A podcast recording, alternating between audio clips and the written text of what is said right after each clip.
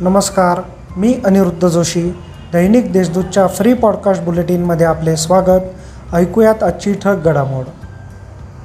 सप्तशृंगी निवासिनी देवी नवरात्रोत्सव येत्या सात ऑक्टोबरपासून सुरू होणार आहे.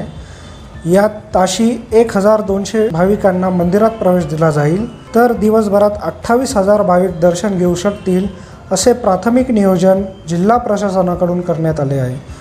आता ऐकूयात दर्शनासाठीचे नियम. सात ऑक्टोबर ते पंधरा ऑक्टोबर या काळात मंदिर चोवीस तास दर्शनासाठी उघडे असेल. पासशिवाय मंदिरात प्रवेश मिळणार नाही.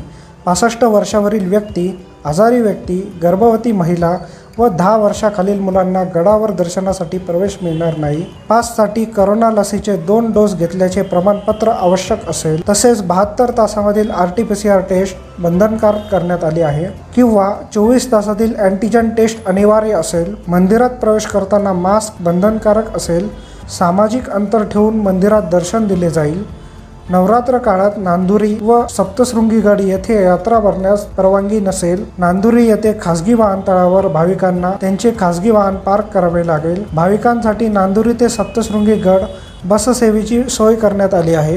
राज्य परिवहन मंडळाच्या बसमध्ये प्रवेश करताना पास दाखविणे अनिवार्य आहे.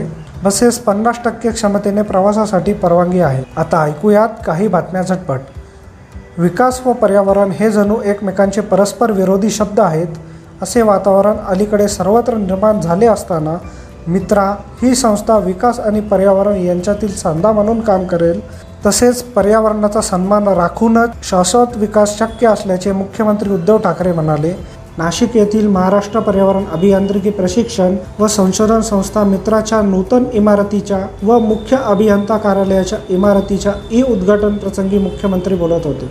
राज्यात केंद्रासोबत चौदा हजार कोटींच्या पाणी योजनांची उभारणी सुरू असून या योजनांच्या निर्मितीसोबतच जलसाक्षरता व जनजागृतीची गरज आहे. पुण्यात दोनशे बावीस कोटी रुपये खर्च करून कृषी भवन निर्माण केले जात आहे. त्यापाठोपाठ नाशिकमध्येही हे भवन उभारले जाईल असे आश्वासन उपमुख्यमंत्री अजित पवार यांनी दिले. येवला व बागलान तालुक्यात ढगपुटी सदृश्य पावसामुळे बाजरी मका सोयाबीन कांदा टोमॅटोसह अन्य पिकांचे मोठ्या प्रमाणावर नुकसान झाले आहे. शासनाने नुकसानीची दखल घेत नुकसान भरपाई द्यावी अशी मागणी शेतकरी करीत आहेत.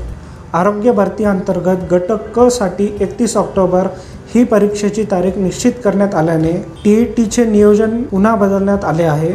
त्यानुसार आता एकतीस ऐवजी तीस ऑक्टोबर रोजी टी ई टी घेतली जाईल.